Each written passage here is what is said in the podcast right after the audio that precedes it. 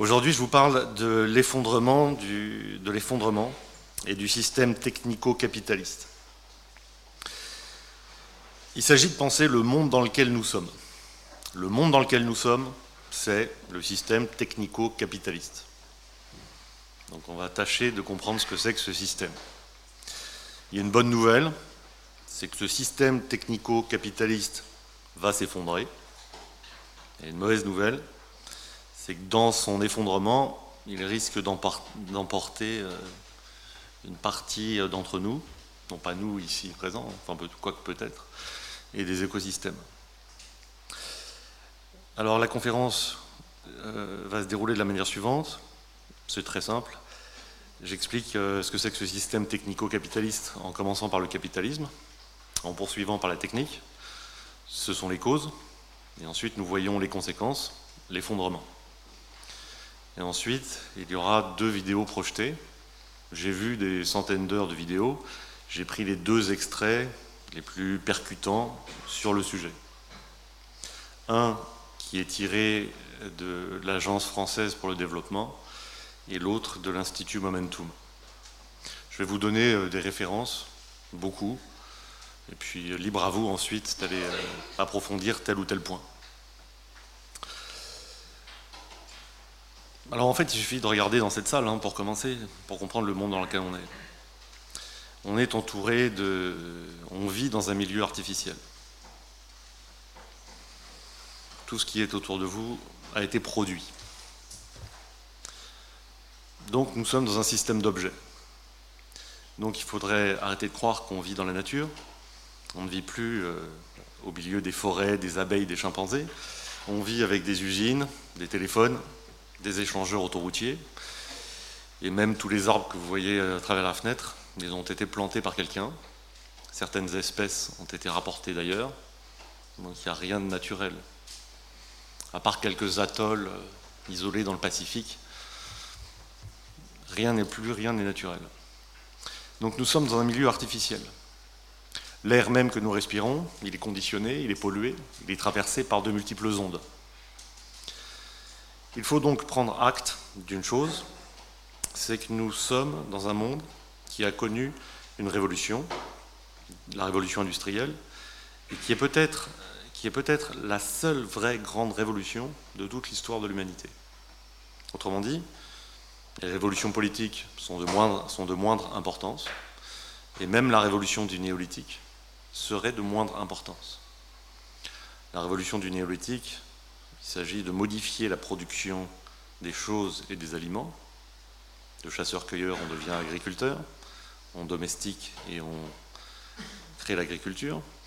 Mais c'est une, une modification de la production. La révolution industrielle, c'est une révolution de la production. Donc nous sommes dans un milieu artificiel, l'urbanisation, plus de la moitié de l'humanité vit dans des villes, l'urbanisation s'accroît, l'uniformisation du monde s'accroît, tout ça c'est ce qu'on appelle la mondialisation, la globalisation. Là je vous renvoie à Latouche, Serge Latouche, l'occidentalisation du monde et de manière générale à tous les ouvrages de Serge Latouche, qui est le penseur français de la décroissance. Cette mondialisation est une occidentalisation. La science, la démocratie, la métaphysique, la technologie, le capitalisme, tout ceci est né en Occident. Et tous ces termes forment un système. Il faut être tenté de comprendre ce système avant de prétendre en sortir, mais l'effondrement nous en fera sortir malgré nous. Ce système, c'est une structure technico-capitaliste. Et comme je l'ai annoncé, je vais commencer par ce que c'est que le capitalisme. D'abord, donc grand 1, le capitalisme. Je commence par une approche euh, historique, rapide, pour mettre euh, les choses un peu en place. On peut séquencer euh, de mille manières. Je fais simple, je prends trois phases. La Révolution française, 1929, première phase. C'est la première phase, c'est les intérêts du capital et les intérêts des salariés s'affrontent de manière purement négative.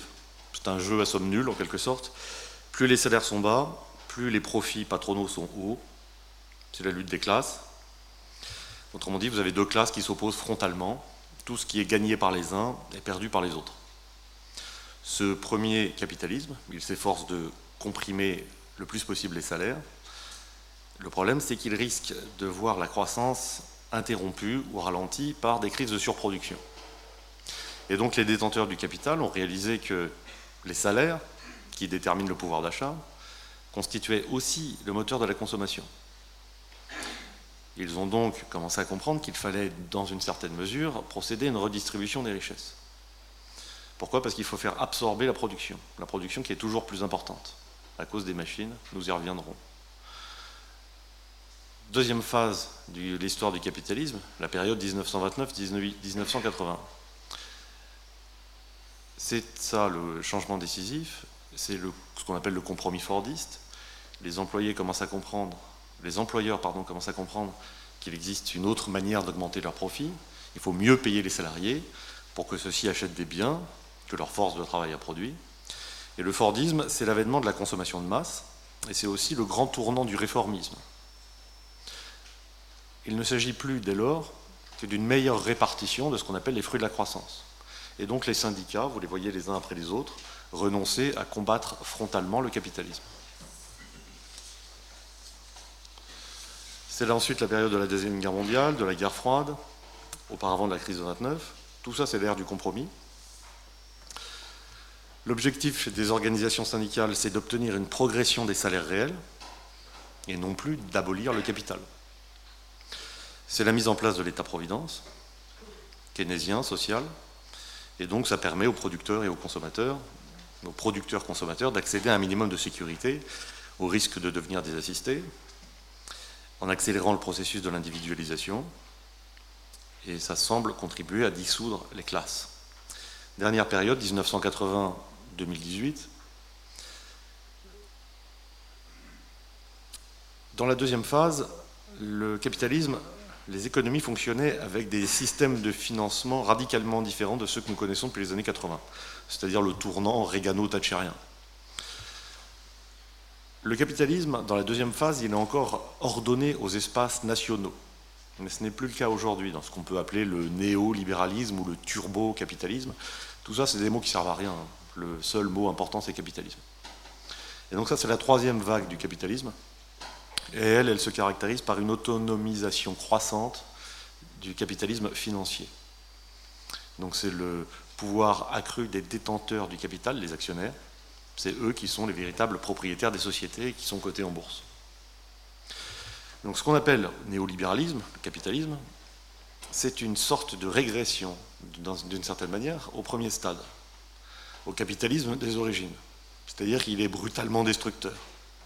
Il met en concurrence les travailleurs sous l'effet du libre-échange mondial et puis de la complète mobilité des capitaux. Les syndicats, ils ne peuvent plus faire grand-chose, il se retrouve impuissant. Et donc, dans une certaine mesure, on se retrouve avec le caractère prédateur du capitalisme de l'époque de Thiers. Autrement dit, les salaires redeviennent perçus comme un coût pur. L'élément nouveau, toutefois, c'est que les délocalisations, la dérégulation permettent d'échapper aux revendications populaires, aux pressions syndicales. Autrement dit, dès que ces pressions-là deviennent trop fortes, les entreprises s'installent ailleurs, là où les normes fiscales ou écologiques sont moins contraignantes. Voilà les trois phases. Donc ça, c'est une approche historique pour dire ce que c'est que le capitalisme. Bon, il faut s'engager dans une réflexion plus approfondie pour voir, et au fur et à mesure, on va euh, descendre dans les couches jusqu'à toucher le cœur du capitalisme. Il faut prendre du recul et voir que le rôle du marché dans le capitalisme, il est unique dans l'histoire de l'humanité si vous faites des études d'histoire ou d'ethnographie, vous pouvez rencontrer l'existence de divers types d'économies, très différentes, dont certaines connaissent des marchés, mais il n'y a aucune économie dans l'histoire de l'humanité qui soit dirigée et réglée par les marchés, avant la révolution industrielle. Qu'est-ce qui se passe avec l'hégémonie du marché? C'est que tout devient marchandise. Donc le ventre des femmes devient marchandise, les organes deviennent marchandises, puisqu'on en est là aujourd'hui. La logique du capital, c'est l'accumulation du capital par la production de marchandises. Et devient marchandise tout ce qui entre sur le marché. Donc c'est cette logique du capital qu'il nous faut comprendre.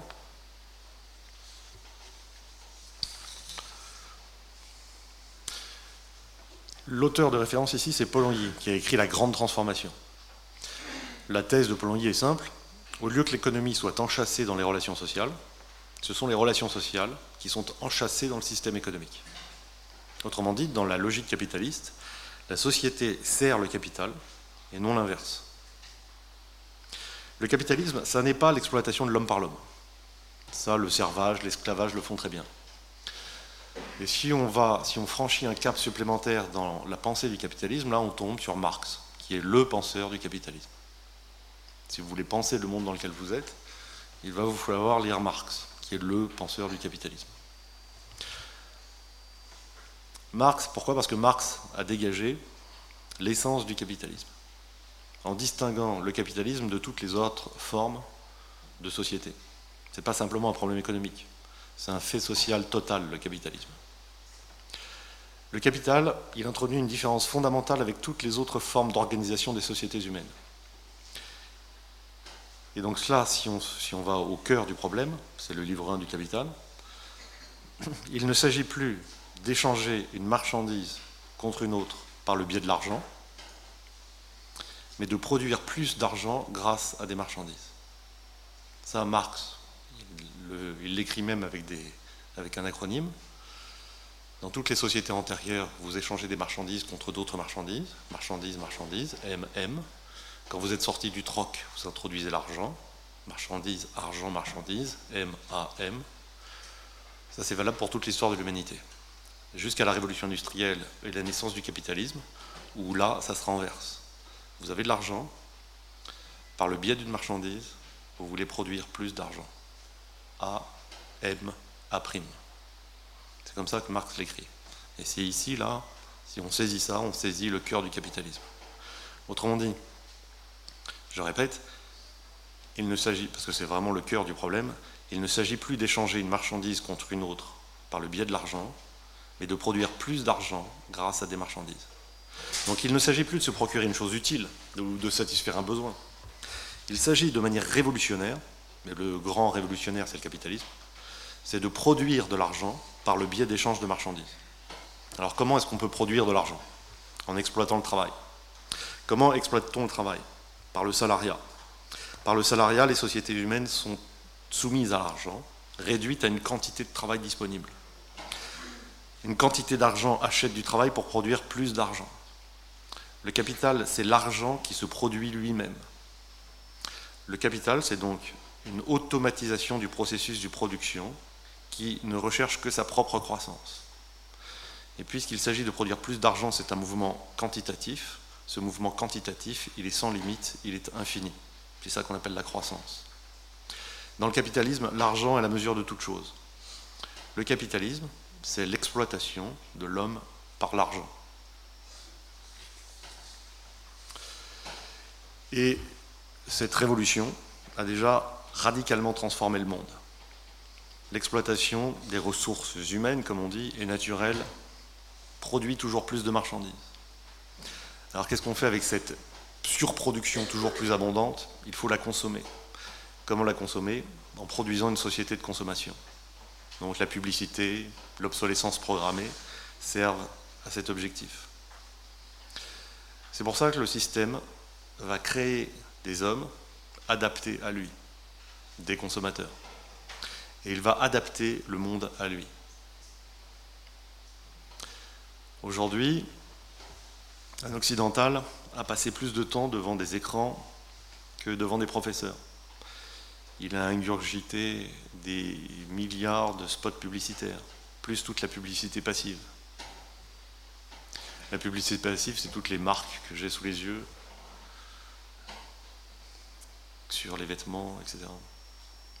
Ce qui fait que la façon dont nous marchons, la façon dont nous aimons, la façon dont nous pensons, nous l'apprenons pour une part de plus en plus réduite de la part de nos parents, de l'école ou de l'église, mais on l'apprend par la radio, les magazines, les films, la télévision, etc.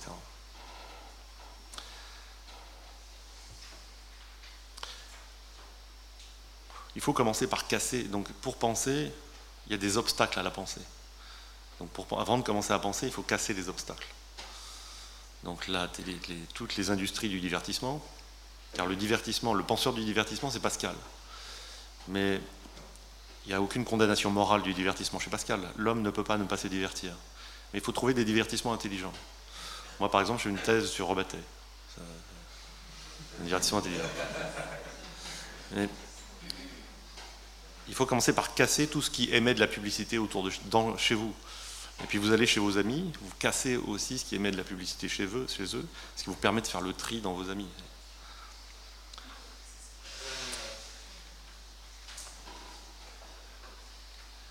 Donc ce système crée des hommes adaptés à lui, ce qu'on appelle des consommateurs. Et il crée un monde adapté à lui, pour que ce système puisse continuer à prospérer.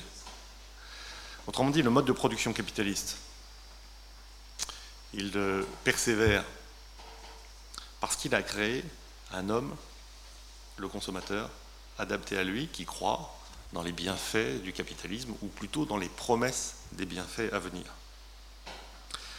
Voilà pour le capitalisme. Je passe à la technique. Je peux vous dire comment j'en suis venu à, penser, à réfléchir à ces questions sur la technique.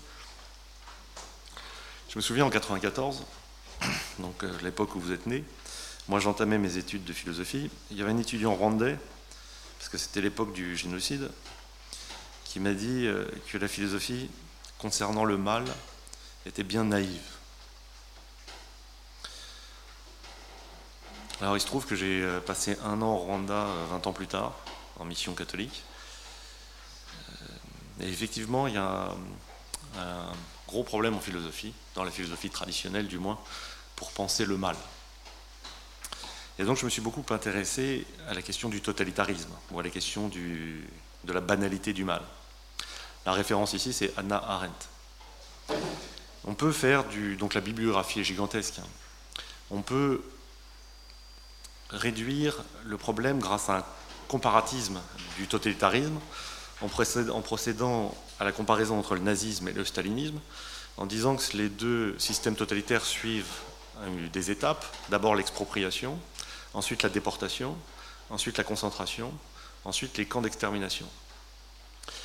Alors il faut avoir une définition euh, large de ce que c'est qu'un camp d'extermination. Si c'est un endroit duquel on ne peut pas sortir et duquel vous êtes condamné à mourir, l'Ukraine, donc c'est 32, donc c'est 5 à 7 millions de morts, peut être défini comme un camp d'extermination. Alors, celle qui a pensé le totalitarisme, qui a porté le totalitarisme au concept, c'est Anna Arendt. Parce qu'un phénomène nouveau, quand il y a des phénomènes nouveaux, il faut des concepts nouveaux. Et si vous essayez de penser le totalitarisme avec des concepts de la philosophie classique du type dictature, autoritarisme, vous ne parvenez pas, vous n'avez pas les bonnes catégories. Donc il faut créer des concepts quand il y a des phénomènes nouveaux. Depuis la révolution industrielle, il faut, des, auteurs qui ont pensé la révolution industrielle. Moi, je suis un grand lecteur de Saint-Augustin de Pascal, mais il ne m'aide pas à penser la révolution industrielle. Alors, il y a une spécificité du totalitarisme. Le totalitarisme, on peut le définir comme ceci. Vous avez une matière première, le peuple. Vous allez, vouloir produire comme finalité un monde nouveau, un homme nouveau, une société nouvelle, tout ça c'est pareil, grâce à, Vous allez donner une forme à ce, peuple, ça s'appelle l'idéologie. Donc ça peut être la lutte des classes ou la lutte des races, ça c'est l'idéologie. Et puis vous avez besoin de personnes pour fabriquer, pour produire ce nouveau peuple. Et produire ce nouveau peuple passe par l'extermination d'une partie de ce peuple. Donc grâce à des définitions que vous donne l'idéologie, par la classe ou par la race. Et c'est là qu'apparaît la notion de banalité du mal. La banalité du mal, ça n'est pas que le mal soit banal. Il est tout sauf banal, ce mal. C'est que les gens qui le commettent le font de manière banale. C'est ça la banalité du mal. Et donc vous n'avez surtout pas besoin de fanatiques, d'illuminés, de pervers, mais vous avez besoin de bons pères de famille. Euh, les nuits de cristal ou les pogroms, vous ne faites pas un génocide. Si vous voulez faire un génocide,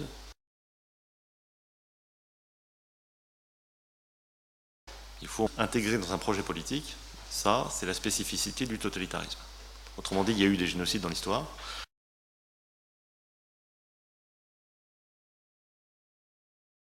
Ça c'est nouveau, ça appartient au XXe siècle, Ça concerne le nazisme, le stalinisme.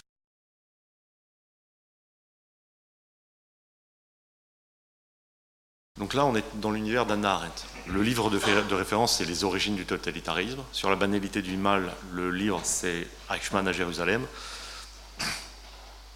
Une fois qu'on a dit ça, il y a quelqu'un comme Gunther Anders qui s'est demandé s'il n'y avait pas des structures totalitaires qui pourraient persévérer dans notre monde après la chute des totalitarismes.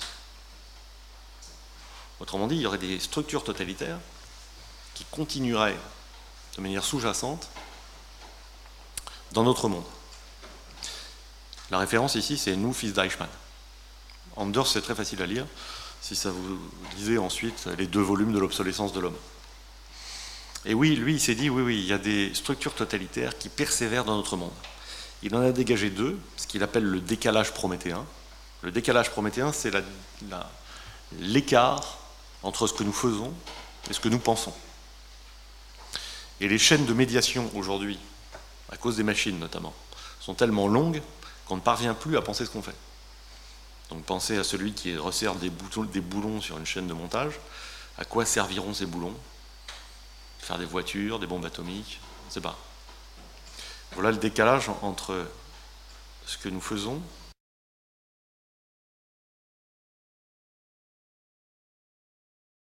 totalitarisme aussi, puisqu'il y a une déresponsabilisation qui fonctionne grâce à la division du travail.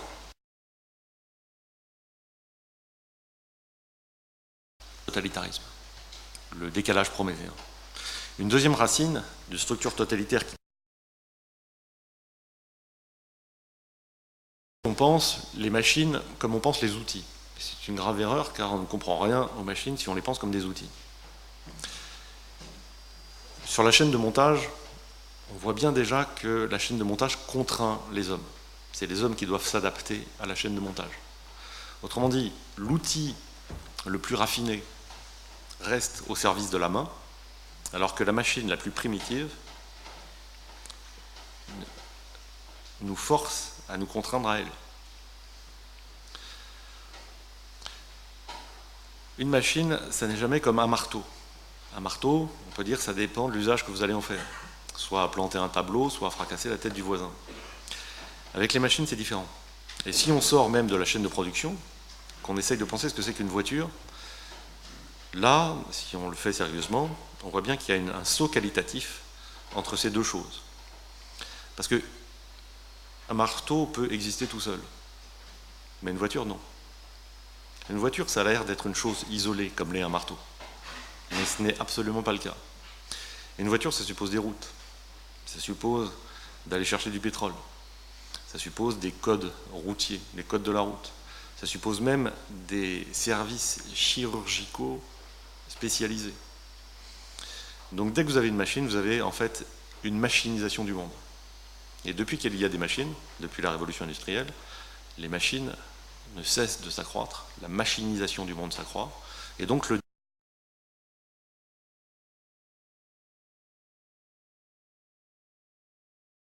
Une fois qu'on a pensé ces structures totalitaires, vous voyez, qui sont plus profondes encore que les racines historiques, politiques ou sociaux, psychologiques du totalitarisme. Avec Gunther Anders, on est plus profond, on est plus profond encore. Mais on peut encore aller plus profondément, et le grand penseur de la technique, c'est Heidegger. Donc là, la référence, c'est la question de la technique dans les essais et conférences. Je vais directement euh, à la chose, euh, à l'exemple que Heidegger prend. L'exemple que Heidegger prend, c'est le Rhin. Le Rhin, qui est un fleuve, à partir du moment où il est muré par un barrage, n'est plus un élément de l'eau, n'est plus un fleuve. Il devient, il est réduit à n'être plus qu'une force hydroélectrique. Ça, c'est la technique. Et si on sort du monde des machines, ça c'est ce que fait Heidegger, penser la technique, non seulement avec les machines, mais de manière générale, pour penser le monde entier, on peut voir par exemple qu'une vache aujourd'hui, ça n'est plus un animal. Une vache aujourd'hui, elle est prise dans le système agroalimentaire motorisé, et ce n'est plus qu'un tas de viande. C'est déjà un tas de viande. De même, les champs de blé ne sont plus des végétaux, mais dans la technique, dans le système dans lequel nous sommes, il s'agit déjà de faire pousser de la farine. Donc vous voyez que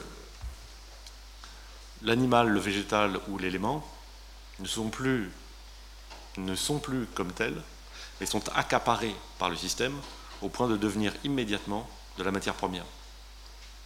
Et c'est ce qui se passe en ce moment avec l'homme, bien sûr. Car le système s'étend de plus en plus.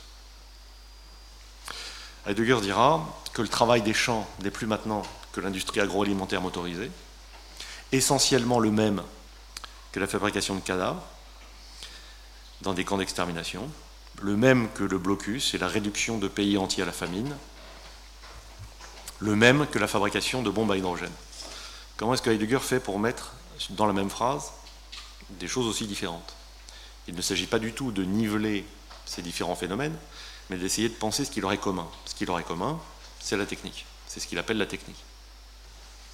Donc la Terre, prenons d'autres exemples, la Terre, elle est fouillée par des puits, elle n'est plus qu'un bassin houillé. Le sol, il est foré, il est exploité, le sol n'est plus qu'un entrepôt de minerais. L'air, il est conditionné comme un emballage, il est fourniture d'azote ou d'oxygène. Donc, ici, on peut conclure sur l'articulation du capitalisme et de la technique. Je réunis les deux points que j'ai développés dans une phrase de Heidegger. La domination technique sur la Terre non seulement pose tout étant, donc un étang c'est tout ce qui est, comme productible dans le processus de la production, mais encore délivre les produits de la production par l'intermédiaire du marché. L'humanité de l'homme et la choséité des choses se diluent à l'intérieur du propos délibéré d'une production, dans la valeur marchande d'un marché qui non seulement embrasse comme marché mondial la terre entière, et fait ainsi venir tout étant au tribunal d'un calcul général. Le, le technocapitalisme, c'est un système autonome automatique, un automate, comme dit Marx, qui fonctionne en vue de lui-même. C'est une gigantesque machine. Gunther Anders parlera d'un État technico-totalitaire. C'est une gigantesque machine dont les hommes ne sont plus que des rouages. Alors bien sûr, il y a des hommes qui profitent de ce système, mais ils peuvent être remplacés périodiquement. Autrement dit, même l'oligarchie est elle-même périodiquement remplacée. Et les catastrophes ne sont pas pour demain. Les catastrophes dans ce système s'enchaînent depuis longtemps déjà. Verdun, Auschwitz, la Colima, Hiroshima, Tchernobyl, Fukushima, ça ce sont des catastrophes qui s'enchaînent. Est-ce que ces catastrophes nous servent d'avertissement? Pas du tout. Et c'est même le contraire qui se passe. Plus on a une connaissance des catastrophes qui s'enchaînent, c'est-à-dire des détériorations de notre soumission au système comme consommateur, plus on cherche à s'adapter à lui. Autrement dit, on essaye de survivre dans un milieu extrême. Tout ce qu'on cherche à faire, c'est à survivre là-dedans. Autrement dit, le système s'accroît et nous, on s'adapte de plus en plus à lui. Bientôt, il est possible qu'on se balade tous avec des compteurs Gégère ou des masques à oxygène. Autrement dit, on lutte contre les catastrophes en augmentant les doses, par de nouvelles générations de portables, de voitures, de centrales nucléaires. On résout les problèmes techniques par une course en avant technique. Et les désastres du technocapitalisme, qu'engendre-t-il Un technocapitalisme du désastre ou de l'effondrement? Anna Arendt disait que ce vers quoi nous nous dirigeons, les crimes, du, les crimes du totalitarisme vont apparaître comme un jeu d'enfants méchants.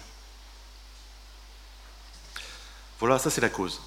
Je passe maintenant aux conséquences. L'effondrement. Alors prenons du recul. Il y a environ 10 000 ans, commence une période exceptionnelle dans la stabilité du climat. Ça s'appelle l'Holocène. Autrement dit, la température du globe reste dans une fenêtre de 1 degré. Ça, c'est une grande stabilité du climat. C'est cette stabilité-là qui a permis la révolution néolithique. Ça veut dire l'émergence de l'agriculture. L'être humain, il a été chasseur-cueilleur pendant 3 millions d'années. Hein. Donc c'est rien du tout, hein, notre période à nous. Il se sédentarise, et puis il domestique des espèces végétales et animales. Et donc c'est là qu'apparaissent les premiers villages, les villes, les civilisations. Les sociétés à partir de ce moment-là, elles puisent dans les ressources naturelles pour croître, pour échanger avec leurs voisins. Et puis parfois, il y a des capacités de charge de la région qui sont dépassées. C'est à ce moment-là que des civilisations s'effondrent. Et vous pouvez trouver bon nombre d'ouvrages sur des civilisations effondrées. On en connaît plein. Et sur les causes notamment des effondrements de civilisations. Ici, le livre de référence, c'est celui de Jared Diamond qui s'intitule Effondrement. Mais aujourd'hui, depuis la révolution industrielle, il est question non pas d'un effondrement d'une civilisation, mais de l'effondrement global. Donc c'est l'effondrement du système qui a uniformisé, qui a uniformisé et qui est sur toute la Terre. Alors pour comprendre ce que c'est que cet effondrement, il faut d'abord comprendre ce que c'est qu'une exponentielle. Une exponentielle, c'est une, courbe.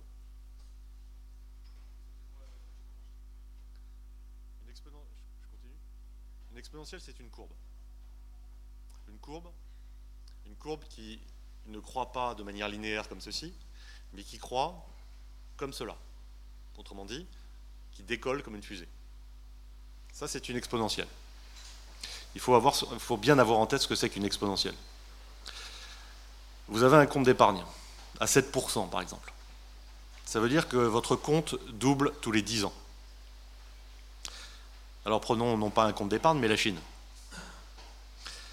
Prenons une croissance du PIB de la Chine de 7%. Ça veut dire un doublement de l'activité économique tous les 10 ans. Ça veut dire une économie qui quadruple en 20 ans. Et en 40 ans, on se retrouve avec un volume de 16 économies chinoises. C'est-à-dire deux économies mondiales. Ça, c'est une exponentielle.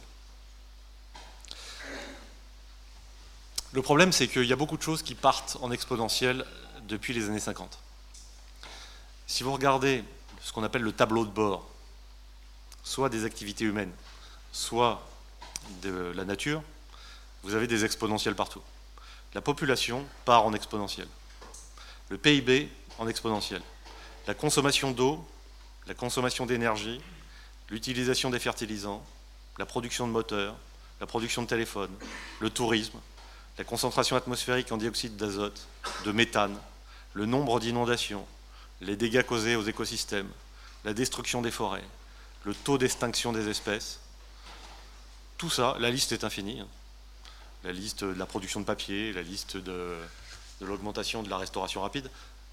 Tout ceci, si vous regardez le tableau, vous voyez à peu près la même chose. Toutes les courbes se ressemblent, elles partent toutes en exponentielle. Alors pourquoi, pourquoi cet emballement? Eh On l'a vu. Pourquoi cet emballement?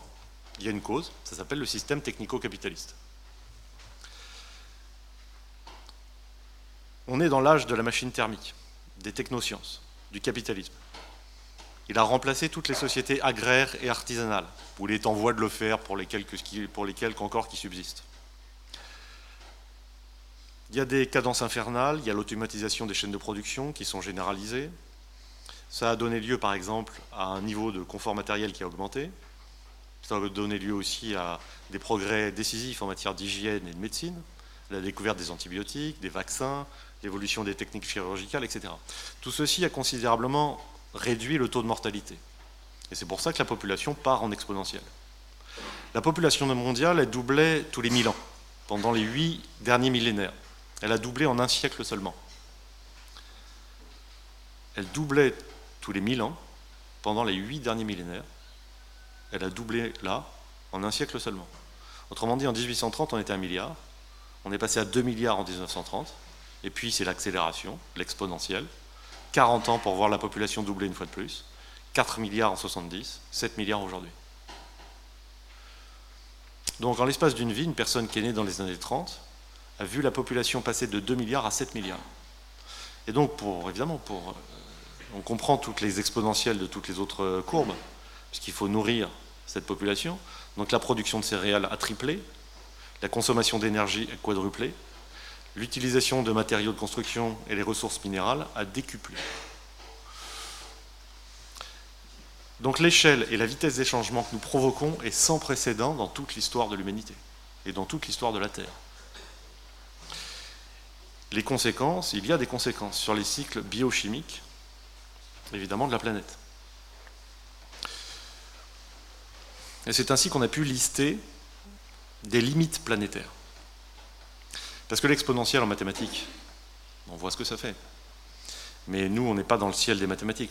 On a les pieds sur euh, la Terre ronde, donc finie. Il y a donc des limites terrestres. On a pu donc lister des limites essentielles de la Terre. Le changement climatique, l'acidification des océans, la déplétion de l'ozone stratosphérique, la perturbation du cycle du phosphore et de l'azote, la, charge en aérosol atmosphérique, la consommation d'eau douce, le changement d'affectation des terres, le déclin de la biodiversité, la pollution chimique. Donc il faut tout un travail pour quantifier ces limites. Plusieurs ont déjà été dépassées. Prenons par exemple le climat. La concentration de CO2 dans l'atmosphère a atteint un niveau qui ne garantit plus sa stabilité.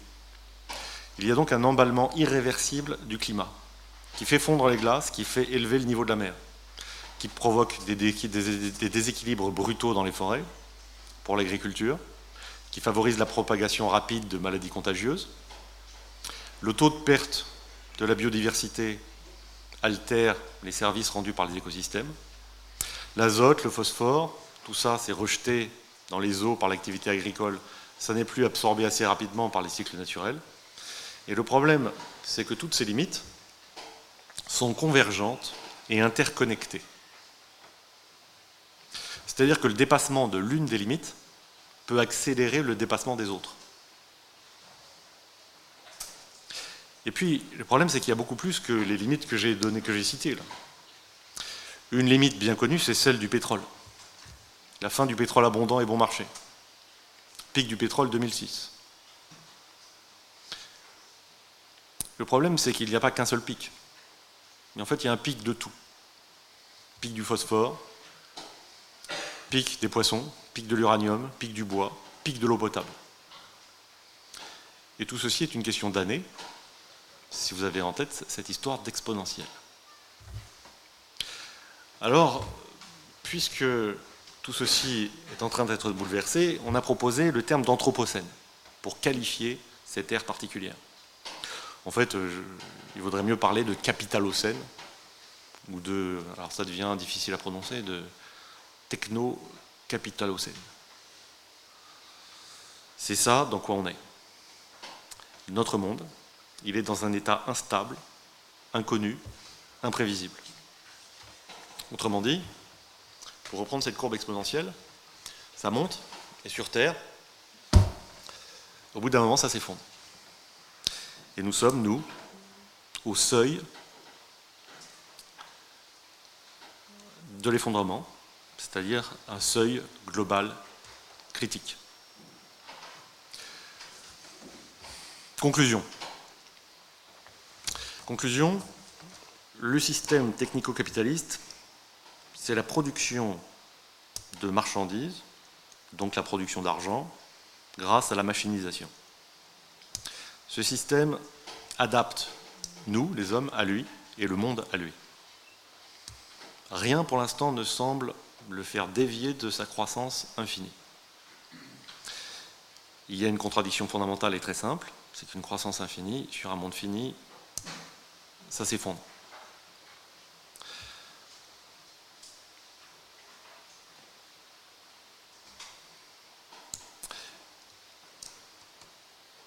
L'effondrement risque d'être euh, dramatique, peut-être effroyable.